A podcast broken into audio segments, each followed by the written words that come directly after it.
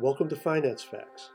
Whether you're cramming for a test or prepping for a job interview, you need to know the facts. Finance Facts. What is hyperinflation? Hyperinflation is a timely topic considering all the fiscal stimulus taking place in the Western democracies. So let's talk about it and ensure you'll be up to speed. Hyperinflation is defined as a very high and accelerating rate of inflation. Hyperinflation will erode the real value of a currency because prices of all goods and services will increase.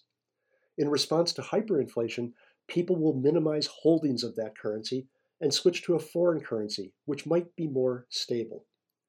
Unlike periods of low inflation where rising prices are generally not noticed, hyperinflation is very visible because prices rise rapidly and perhaps for a protracted period of time.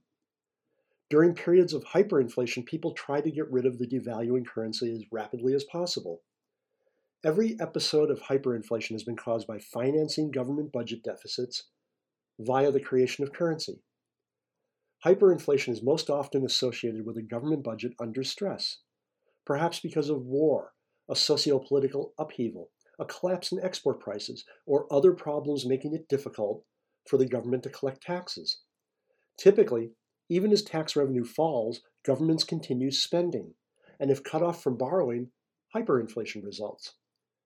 Generally, and in quantitative terms, hyperinflation is defined as a monthly inflation rate of 50% or higher, which is equivalent to an annual inflation rate of 12,974%.